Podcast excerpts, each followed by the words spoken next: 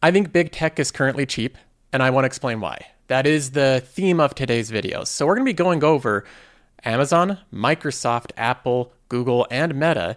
I'll be doing a very quick analysis on these companies, just a couple minutes to explain with the math why I think these companies are cheap. Because it's easy to say, but I think it's good to have a reminder with actual number and data and some really quick analysis, which explains why these companies are actually trading at very discounted prices based off their future risks and future cash flows they'll produce. So we'll go through it. We'll go through all five of the companies. I'll do a quick rundown. You can let me know if you agree or disagree after uh, after taking a look. Now, before we jump into it, I want to first go into my portfolio and give a quick update on it. This is the Story Fund. Just a disclaimer: I've warned people repeatedly not to follow this portfolio because I consider it extremely volatile. It's a higher risk portfolio, and I've become completely aware that most people eh, their tolerance for volatility is very low even though people say it's very high. As soon as stocks start trading down, people become very bearish on these companies. Uh, they change their thesis on them. So, this is a very volatile portfolio. I have another portfolio, which I have a, a much larger amount of money in, called the passive income portfolio. That one's a dividend growth one focused on high quality compounders. It has a different investment thesis. I consider it less risky. And so keep that in mind. This is a smaller portion of my invested money. I have another around $350,000 in a different portfolio. But regardless, I want to take a look at this. If we look at the holdings here, I think this gives a pretty clean picture. We're down 30.1% right now. Not optimal. We've taken a hit. The QQQ has come down and it's dragged down everything with it. You can name basically any different tech company and they've all come down. Um, but surprisingly, a lot of people think I've lost the most money on Netflix. That is not the case. Netflix has actually been uh, not the worst holding in this portfolio. The worst one is Amazon. That's where I've lost the most money. Because not only has Amazon come down a ton in price, but I also put a lot of money in it. It's a dangerous combination. So I'm actually down 42% on Amazon. I'm only down 31% on Netflix, which is still a lot. But you see right there, Amazon right now is my biggest. It's the biggest pain point in this portfolio. Then we have Netflix, I'm down $10,000, which is 31%. We have Google, I'm down 25%. Microsoft, I'm down 16%. And Adobe, I'm down 19%. Salesforce, I'm down 31%. Apple, I'm basically flat right now, especially with the dividends included. So I do own a couple of these big tech companies. That has to be said in terms of disclosure um, when we're discussing my thoughts on them. But if we look at the overall portfolio here, the performance has not been good. If I compare it against the S&P 500, this is what it looks like. The S&P 500 performance is in red. My performance of the story fund is in blue. You can see it trailing along over the past year. And we have not been able to close the gap. That's what I'm trying to do. That's what I think will happen over the next two to three years. So we're about a year and a half into this.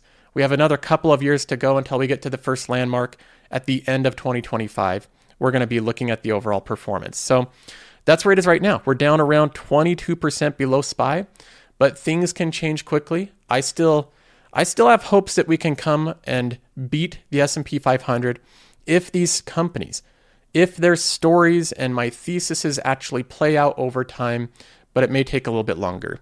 Now, having said that, let's go ahead and jump in to my my thoughts here on why I think big tech is currently cheap. And we'll start off with Amazon. Amazon is my most troubling stock right now. It's one that I thought was cheap at roughly double the price that it is now. So I, I really think that it's cheap right now. That's a, a bit of an understatement. If we pull up Amazon here, this is using Qualtrim Insights. This is part of a tool that I've been developing as part of the Patreon membership. So if you want to try this out, you can do so at no risk. You can sign up for the Patreon. You don't pay up front. Uh, you get a free trial period. So try it out, see if you like it. But what this shows is the fundamentals of what's going on with Amazon. And this is a bit deceiving. Not Qualtrim, but the actual data being showed here with Amazon. Because if you're not careful, your analysis might lead you in the wrong direction. For example, right now Amazon trades at a 44 forward PE ratio, roughly. There's some estimates that it's like at a 50 forward, some that it's at a 40 forward PE ratio. But that's not cheap if you're valuing this on an earnings basis. 44 PE, that means that you're paying 44 times next year's earnings. And most companies right now are trading at around a 17. So Amazon is two to three times more expensive on an earnings basis of next year than most companies, which would lead you to believe that this company is very expensive and it's not cheap at all. I don't think that paints a clear illustration of what's going on. Um, in fact, I think that part is misleading. The way that I look at valuing Amazon, and I think this is a very straightforward way, is we just look at the history of the company here. If we look at its free cash flow, which we can see right here, this orange chart is the free cash flow by year, we can see that in 2014, Amazon started to generate free cash flows that, that really took off. In 2015, it like tripled. Um, you have like six or seven billion dollars in free cash flow there, and it started to grow. In 2018 to 2020, Amazon over these three years generated $64 billion in free cash flow. So the story at that time was Amazon has this explosive growth in free cash flow. The operating leverage, AWS, all of it was playing together in harmony. This this nice uh, harmony of of different parts of the business all generating cash flow, and all the operating leverage was swung in the right direction. And if we look at this one year in particular, 2020, it was $26 billion in free cash flow. Since then, the free cash flows have gone negative. The story has changed. The expenses have gone up, and Amazon continues to lose money every quarter. So, looking back, how do we value this company? Well, there's a couple things I'd look at, and we can do this very quickly. Swing over to Amazon's latest earnings report. This is just the most recent one. You can find it on the investor relation website. And I look at two different things here. We'll be ignoring literally everything in the business but two different parts. Amazon's AWS, everybody knows about this, Amazon's web services, and then we have Amazon's advertising services here. So if we look at these two different line items, what this chart shows is the quarter over quarter numbers of revenue of these two different line items. We have AWS right here, last quarter doing $20.5 billion in revenue. 20.5. And it's growing like 20 to 30% per quarter. It'll probably slow down to the low 20s growth rate. Last quarter it was 28%. So it's not going to stay at 20 billion. Even with a slowdown in the economy, it's still going to grow. Because um, companies can cut back on budget, but it's really tough to cut back on AWS. That's something really difficult to do. But regardless, we can assume that at least it will be $20 billion per quarter at a minimum for the next four quarters. Then we have the ads portion here. $9 billion, 9.5 billion last quarter. And this has been growing at a very fast pace. Last quarter it grew 30%. Amazon has a killer ads business. I think it's the best one in the world. I think they have a better ad business than Google. Because if you think about it, you got Meta, and they have the social media ad business that they rely on tracking you around different apps and figuring out everything about you as a person. And they have to infer what your likes are to present you with relevant ads. You have Google that you have to go to Google search and type in stuff, and then hopefully they put products before the links that you're wanting to find. Amazon is the most direct targeted ads in the entire market. You go to a, a website that has stuff that you want to buy, and you type in what you want to buy, and they know from that search query exactly what you want to buy, and they present you with ads for those products. It's literally uh, uh the most targeted ads in the business. So it's growing at 30%. I make a simple assumption that it's going to be $10 billion per quarter for the next four quarters. So from these assumptions, we can write right here, the ads business will do 40 billion in ad revenue over the next year. I think that's very, very reasonable. I think it's even conservative. And I think that AWS will do 80 billion. Again, very reasonable. We're not assuming any growth at all. We're also not assuming that it will slow down. And I guess with the ads, we're assuming $500 million worth of growth. So a tiny bit of growth with the ads, but, but not much. And then with AWS, we're literally assuming no growth at all. Um, when we combine that, we get $120 billion, right? So we have 120. So we have here some very simple math and I think very reasonable math. We have $80 billion that's just the assumption of AWS and what they're going to do in 2023, this year. Then we have $40 billion of what I think the ads will do this year, 2023. And again, this isn't extrapolating out some gigantic growth in the company. This is literally assuming no growth. I'm just taking last quarter's numbers, timesing them by four. And they've they've been growing at 20 plus percent per year on both of them. So this is, I think, undershooting it. If we do that, we get $120 billion. Now, I'm going to assume the margins of both of these are 30%. 30% operating margins on both of them. The reason why is I think it's safe to assume that with AWS, it has gone below 30% to 26% on some quarters, but the average over the past two years has been 30%. And many qu- quarters it goes above 30%. So it, uh, it depends on how much capex they do, how many investments they do, but most of the time, AWS averages around 30% operating margins. So I'll assume 30% operating margins on AWS. For the ads business, I'm also assuming 30% operating margins. In this case, for the ads, they don't release this. Amazon doesn't talk about their operating margins for their ad services, but I think it's safe to assume it's 30% because Meta, which is an advertising company, has around 30% operating margins. And Meta is working with very untargeted ads. They have to try to track you and infer a lot of data. Amazon literally has the search box. They have even more targeted ads than Meta. So I don't see how they could have lower operating margins than Meta when they have more targeted ads. So I think again that's a safe assumption to make. 30% of 120 is 36 billion dollars. That's it. 36 billion from just these two things. No other part of the company. I'm not looking at the other services they have, third party seller services, which they make a lot of money from. It has high margins. I'm not looking at the Prime business. I'm not looking at the 200 million members and the Prime subscription. I'm not factoring any of that in. This is literally just AWS and the advertising revenue. And we get $36 billion on a very safe, conservative assumption.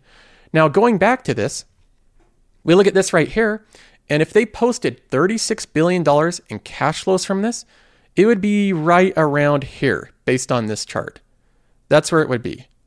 So if you see that picture and all of a sudden Amazon is posting a chart that looks like this, you know, that, that paints a very good picture. Uh, that shows growing free cash flows. The problem with Amazon right now is they're not doing that because they're spending so much money on these other stuff. So if we assume that they can just get their expenses under control with the retail business, which I think they can, and that will net out to just a zero and it will literally make no money. We can assume no income, no operating income from the retail business. They could still post $36 billion in cash flows. Now, if we do the math on this and we divide the 36 billion by the market cap to get the free cash flow assumption based on that amount of free cash flow, that is a free cash flow yield of 4.1%. So Amazon would all of a sudden go from having a minus 3% free cash flow yield to a 4.1, which is really good. That's like in the consumer staple category. And again, this is assuming just the ads business, just the AWS business, and everything else being net neutral, not losing money or not making money. I still believe the other parts of Amazon can be profitable. I think retail can make a profit. 2020, retail made a profit. 2019, retail made a profit. Uh, it does make profit from time to time, but it's often swung into the negative because they're doing major investments. So if we just neutralized it, it'd be 4.1%. But if the other stuff, any of the other stuff at all starts to make any money, then that free cash flow yield would even go up further. So I think Amazon is going to cut down on their employee count. I think they overhired. I think that's what's causing a lot of their negative free cash flow. And that is a problem that's not too difficult to fix. I think Amazon can get this under control. So overall, I think expenses are going to be getting cut. I think employee expenses getting cut. I think warehouse expenses getting cut. I think that the operating income of AWS and, and uh, the ads business is growing. I think the company right now is cheap. And when we get out to the second half of this CapEx investment cycle, I think we're going to see pretty explosive free cash flow growth. So that's my assumption right now. Amazon is cheap, in my opinion. Next up, we have Apple, which admittedly, I own this company in both of my portfolios the story fund and the passive income portfolio. And I'm an Apple fanboy. I like the products, I like what they do. I think they make good stuff. But more than that, I think this stock is a good stock. I think it's actually a cheap stock currently. The reason that I say that, and I know that this one is more debatable because a lot of people think that Apple's expensive and it just won't come down in price, and they don't understand why, why Apple deserves this premium of a 23 forward PE ratio when 10 years ago it traded at like a 17. So shouldn't it go back to a 17 where it rightfully belongs? That's what the Bears say. What the Bears get wrong in this situation is that Apple today is not the same company it was 10 years ago. So you're saying a different company, the Apple today, should trade uh, the same as it was a different company, Apple, 10 years ago. What has changed over that time? Apple has moved to become a service oriented, subscription oriented business that gets a ton of money from high margin digital income. Before it was a, a uh, I think, a shallow moat, or rather a narrow moat company that just sold a couple items and it had no digital subscriptions to speak of. That's an entirely different company. If Apple is just still selling iPhones, and it had no huge app ecosystem with 30 million developers on it, if it had no insurances that they're getting all this money from selling phone insurances, if it had no network of products of all their MacBooks and their AirPods and their uh, Apple Watches and everything that they sell combined together, all working in cohesion with iMessage and all these these uh, digital services that form this beautiful ecosystem, if that wasn't the case, I do think that Apple should trade at a 17, but that's not the case anymore. Apple has grown its ecos- ecosystem. The ecosystem is the moat. The digital subscriptions and things that tie all the products together is the moat. So I look at them as growing a substantial moat. A moat means that the PE ratio should be higher than a company that doesn't have a moat. Apple's moat has improved. I think the valuation should go up as a result. And in my opinion, I still think that this is low considering how economically powerful this company is. For example, the free cash flow yield of Apple right now is a 5.45%. That's already very good. Uh, and this is with what I still consider to be significant reinvestment. Apple is always doing reinvestments into different products. I did a recent report on my main channel about the new Apple mixed reality headset. It's going to cost like $3,000. It has all these sensors in it. Um, it's this premium device that they'll work into their ecosystem. They're going to make it work with their Apple TV Plus and uh, live sports and different applications for it. So Apple has this massive ecosystem. It has a 5.4% free cash flow yield, which I think is is very high. And we look at it, the company's also very good at generating cash flows without diluting the shareholder. Look at this quarter by quarter. Not a lot of companies can pull this off. Last quarter, it was $20 billion. Quarter before that, 20.7. Quarter before that, 25.6.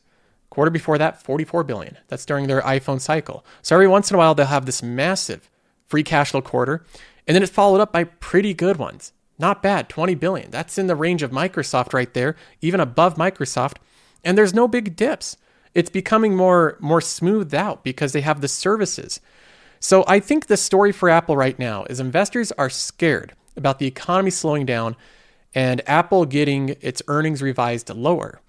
But I think that they're forgetting that this company is moving more to digital. I think they're going to raise prices on all their subscriptions, and I, that will generate meaningful amounts of, of free cash flow. And another thing with this company a lot of companies can't do anything if the stock price goes down. They simply don't have the cash flows to act defensively. Apple can act defensively, meaning that if the stock price plummets, let's say it goes down 30%. All right, in that case, what Tim Cook is going to be doing is a lot of buybacks. The free cash flow yield would be like 7%. They could buy back a chunk of the company every single year, bringing that stock price back up. They have the cash flows to do it. So I see this as also a bit of a defensive bet. In my opinion, I think the company's cheap in the low 20s. Doesn't mean it can't go lower, but I think Apple right now, I, I just think it's good value. Now, next up, we have Microsoft, which is another company I think is cheap. I own this one in the Story Fund and my dividend portfolio. Looking at this one, the big problem with Microsoft is the forward PE ratio. That's what everybody's looking at in today's market, um, which I think is good, but we have to look at a couple things here. On Qualtrim, it says the forward PE ratio is based Uh, it's a 27. And keep in mind, this is based on analyst estimates of next year's earnings. And this is where we have some disagreements. I think this is very low. It's assuming an $8 earnings per share next year. When we look at a lot of different assumptions, uh, we have this right here, which is a table of different analysis. It's assuming $9.54 next year. My assumption is that Microsoft can earn around $10 next year. If Microsoft earned $10 next year, which again, I, I think they can, it's no guarantee. Worst case scenario, they earn 8 and it's really a 27 forward PE ratio. But if they earned $8 or sorry, $10 next year instead of 8, the forward PE would be 22 right now. You'd be buying Microsoft at a 22 forward PE. If we look at that historically, that means that Microsoft right now today is the cheapest it's been since 2019 for just a, a couple trading days there, and then all the way back to 2017. That's the last time you'd be able to buy Microsoft at today's price. And people are saying that Microsoft is so expensive now. It's such an expensive company. Look at the high multiple. Microsoft was just trading at a 35 forward PE for over a year. That's where this company trades during bull markets with how powerful it is. It has a credit rating better than the US government. It's a diversified monopolistic business that has its hands in every part of corporate America. I don't see this company going away for another 100 years. Um, so even if the earnings come in a little bit lower next year, worst case scenario, you're getting it at a 27 forward PE ratio, which I still think is inexpensive for Microsoft. But best case scenario, you get it at a 22 forward PE because next year they earn $10 in earnings per share. And again, I don't think that that's out of the question. I think there's a decent chance they can earn nine and a half, ten dollars. So Looking at this company, the fundamentals are there. It has everything. We've reviewed this company many times. I think the free cash flow growth will probably slow down a little bit, but I still think this company will generate significant free cash flow. And if they're able to close that Activision Blizzard deal, I think that'll be another positive thing for Microsoft. So, right now, I think the worst case scenario for Microsoft is pretty good. And I think the best case scenario is really good. I just don't see too much downside with today's price. And then finally, we have Google and Meta. And I'm going to group these two together because they're both ad companies. And I think the thesis on both of these of why they're cheap is very similar. Uh, let's take a look at Google here 17.8 forward PE ratio. Do I need to say too much more? 5.5 free cash flow yield. Now, it is true the downside of Google is it's been highlighted by some activist investors and channels like mine that they spend a lot of money on paying employees. And when you net that out of the free cash flow, it makes the free cash flow yield a little bit lower, around 3%.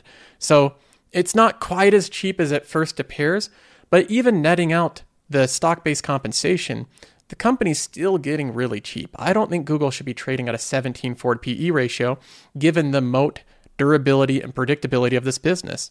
Keep in mind that this company grew its revenue a, a ton 40%, then another 20% over a two year basis, and it's barely giving up anything. That is a very sticky business when you grow revenues that fast and then you give up basically nothing. And I think the adpocalypse is a little bit overstated. There's lots of advertisers that want to advertise on multiple platforms. I think even though Amazon's growing and Netflix is getting into ads, I think that Google's ad business will continue to grow as the entire market grows. It's kind of like retail. There's just lots of growing market space in that area. And I say many similar things about Meta. The company's even cheaper on paper. 15 forward PE ratio is very cheap. I would say the commodity multiple right now is around a 12 forward PE ratio, meaning that that's the price at which a company trades at if you think it's not creating any value. So Meta's just above that commodity multiple. It's below the rest of the S&P 500. The company trades at a free cash flow yield of 7.6, and the core business of Meta is very strong, the advertising business. I don't personally like this company as much from a qualitative perspective. There's other bets that I like more, but you have to admit that Meta has a very strong core business. The free cash flow plummeted over the past year, and that coincided with a lot of capex growth. And that also coincided with Mark Zuckerberg talking about the metaverse nonstop, which spooked investors. So there's this this large amounts of different things happening at the same time, causing Meta stock price to go down and investors to lose confidence in the company. But I think we're going to see some of that heal over time, some of it get better. I think the capex spend, which Zuckerberg said is mostly for the core businesses, not for the metaverse. I think that this is going to level off and stop increasing. Um, I think the free cash flows will also start to go up because, again, the capex spend is going to be going down. And I think that Mark Zuckerberg got the message that investors do want him to focus on the core businesses, not just the metaverse. So he wrote a letter, he cut costs, he actually laid off some employees, and I think he's taking the company in a good direction right now. And again, you don't have to argue this one too much from a free cash flow perspective. From a PE perspective, it's very cheap. It already has priced in a lot of negativity, and I think it has some room to surprise to the upside. So I consider Meta and Google cheap as well. So that's overall my quick take on these ones. And keep in mind that cheap does not mean the companies won't get cheaper. When the pendulum swings from one end to the other, oftentimes it goes a little too far. Stocks don't go down right to their fair value and then stop, they go down far below it. And Peter Lynch said that the hard part about investing is not buying good companies. That's the easy part. The hard part is hanging on to them, not getting scared out of them. So I think it's good, even though most people right now, I assume, think that big tech is mostly cheap. I think it's good to get a reminder and just look at the numbers. Even by the numbers, these are pretty cheap companies and they still have incredibly good core businesses, incredibly economically powerful companies with strong market positions, unlikely to be disrupted. I think they have a long runway of growth and they're trading at valuations they haven't for years. So, my opinion, I think they're cheap. Let me know what you think.